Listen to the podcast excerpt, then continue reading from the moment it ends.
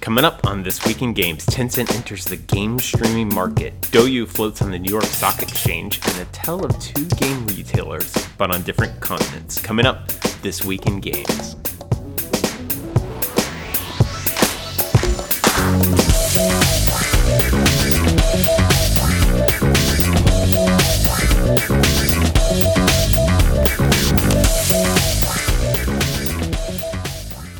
It's that time of the week for your video game industry news rundown. I'm your host, Eric McConnell, and we had a jam packed week. A lot of action, a lot of movement, a lot of stuff going on in the game industry, so let's not waste any time and dive right in.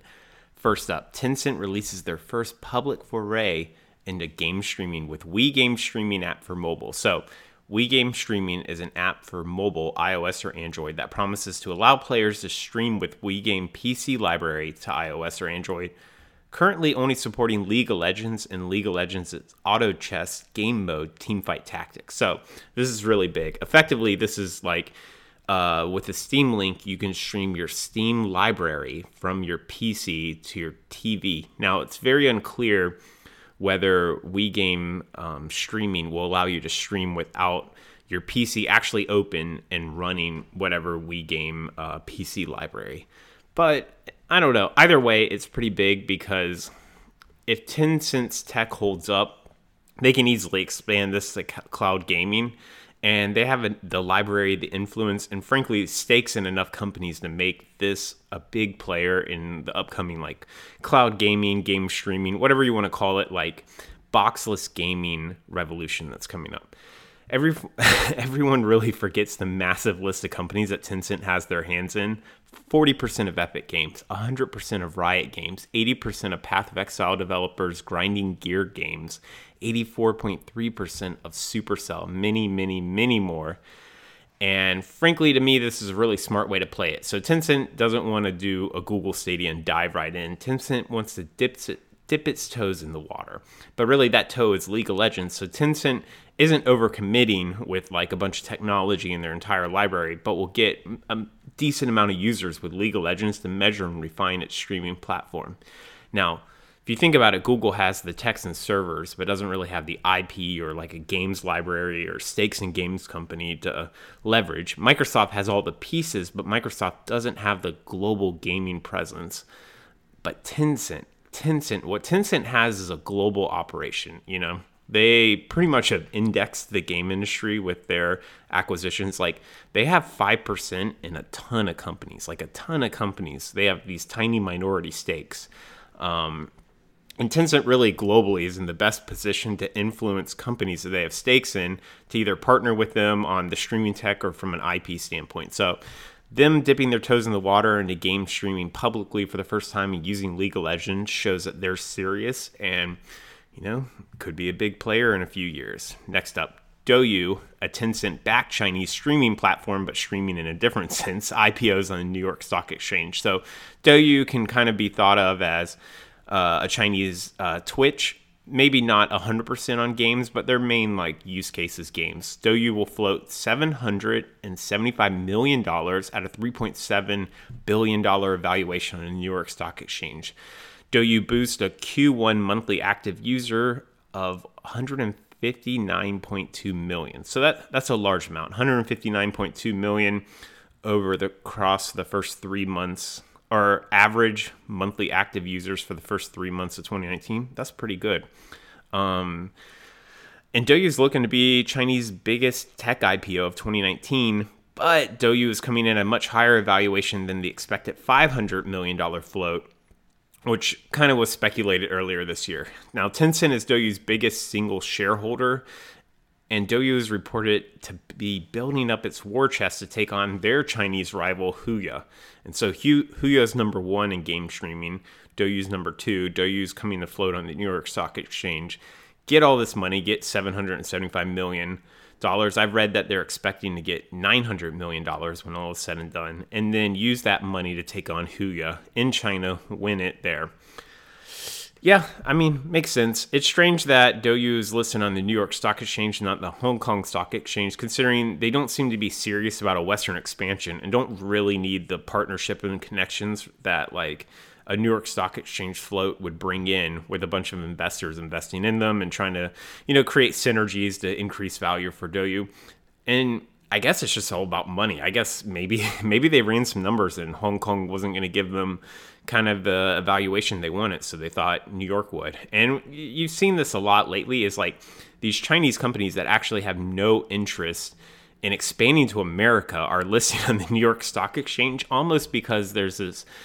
I mean, frankly, inaccurate, mythical like view of Chinese growth and expansion that I put three dollars in whatever, and then it comes out as ten dollars like a year later. So I don't know. It kind of makes sense. Uh, I'd be curious to see what happens in the next few years with DouYu listing on the New York Stock Exchange, but uh, who knows?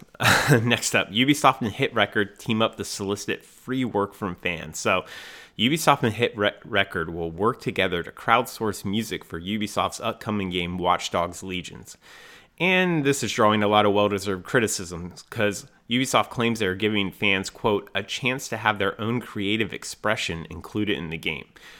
Now, whenever someone says something like that, your, your bullshit meter should go off almost immediately. So, what is Hit Record? Hit Record is kind of a platform for soliciting free spec work based on a description in the creator's hopes that this will turn into payment long term. I should also note Hit Record is uh, owned by what is his name? Jo- Joseph Gordon-Levitt, whatever the guy who played Robin in that last Batman movie. Um, uh, the guy from 500 Days of Summer. That's it. So this isn't the first time Ubisoft has worked together with Hit Record. Their previous collaboration was for Beyond Good and Evil 2, which at this point is considered not a game, but more of a living antonym of shipping a game.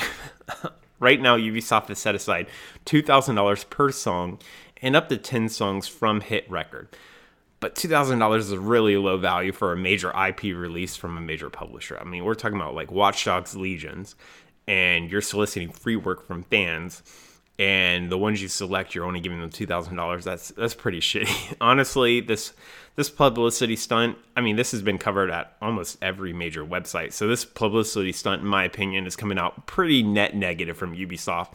They should have learned their lesson from the previous outing. The previous outing had a lot of net negative positive or net negative responses. So like, I don't know why they did this again. And you know, it's it's like, do you really need to like solicit music from fans? Like you're you're fucking Ubisoft, you know, like you own half of Montreal or something. like, what are you doing? And uh, speaking of what are you doing, interesting story. GameStop is doing something smart and experimenting with new multiple retail strategies. So, this is a strategy pivot going on at GameStop right now. Eric Bright, GameStop's VP of merchandising, spoke with GameIndustry.biz and said GameStop is, quote, piloting new and streamlined physical store concepts, such as esport areas that offer competitive sessions in homegrown esports leagues, as well as locations that strictly sell retro gaming software and hardware. And another theme from GameStop is reporting from going from quote from a transactional retailer into an experience-based retailer. And I have to give them a clap. Like I applaud GameStop for finally realizing that the traditional retail, especially in an increasingly increasingly digital game industry, isn't dying but shifting. And like you're trying to shift with it. Um, you know, I have different opinions. Like retro gaming software and hardware is what it is. I, I really don't think it's gonna the margins on that shit are, are gonna be like worth you actually having a physical retail store for it. I could be wrong. However, the homegrown esports leagues are 100% where GameStop needs to be. And I saw another quote that like GameStop said they want to be like the church of gaming. Like you you go to GameStop every Sunday where gamers like unite. And you know what? I think that's 100% how they need to be thinking. Now, what they sell there, well, they can figure out later. Like, I, I trust them enough. But that thinking that they're no longer a merchandise retail store, but like a place where gamers come and there's a GameStop in every city, like that, that's good. Like, that's where.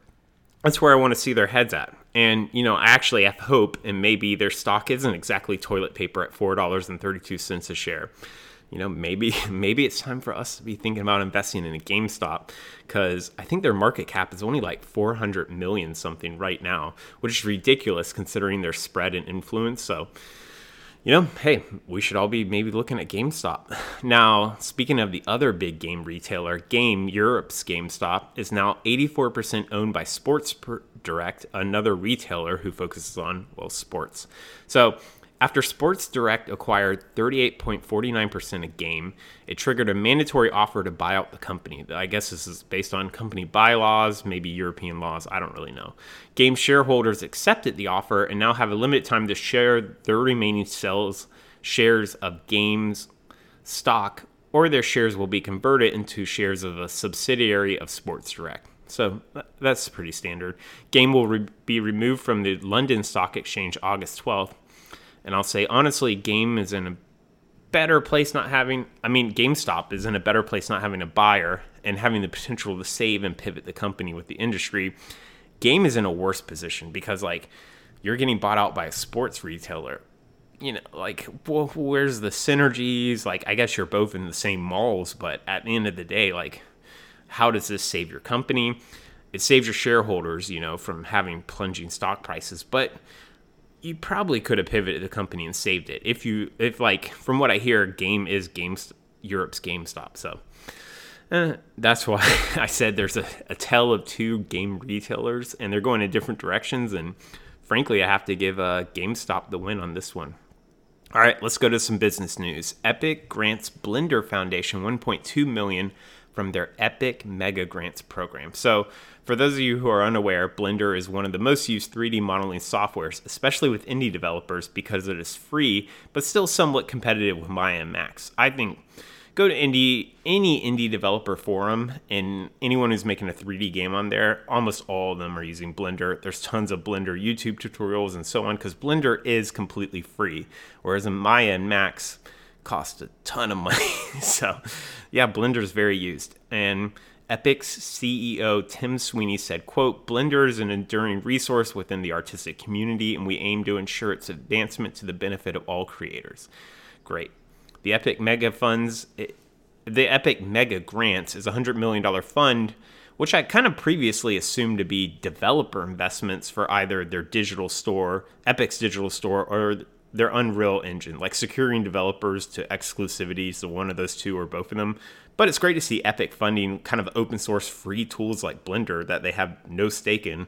And frankly, gotta say, good story all around. Good job, Epic. Good job, Tim Sweeney. And frankly, I shat on Epic all of 2018, but like 2019, here I am. I'm eating my words. Epic seems to be kind of like bringing that competition in the industry and also helping like free foundations like Blender. Good job.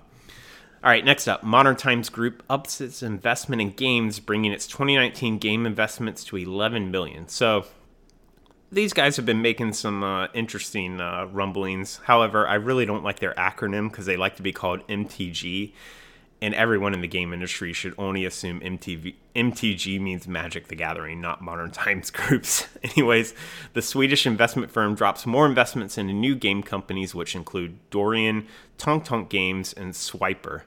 So, Modern Times Group has made 20 different cash injections across 16 different companies so far and plans to continue investments into developers and esports leagues. And they'll be at PAX next month, meaning developers, wink, wink, nudge, nudge, anyone intending looking to raise money, maybe go talk to them. All right, little bad news Montreal based Lucky Hammers shuts down. So, Lucky Hammers, known for the PC game Terraforming Mars, shuts down and its 70 employees are out of work in Montreal.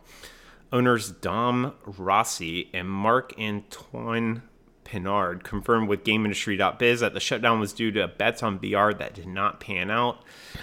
And kind of we've seen this. So a few months ago, we were sadly seeing that like a big contraction in the VR space is happening right now as companies are either shutting down or getting acquired for much less than their last round of fundraising.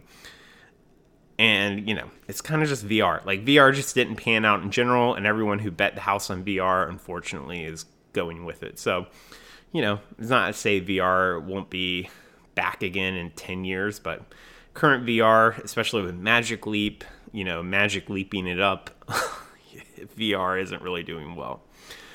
But doing well is Merge Games. So, Merge Games celebrates its 10 year anniversary with a $4 million indie publishing fund this is just a great story. In general, Epic, or UK based Merge Games, has been in the industry as a publisher for over 10 years. So, congrats to everyone there.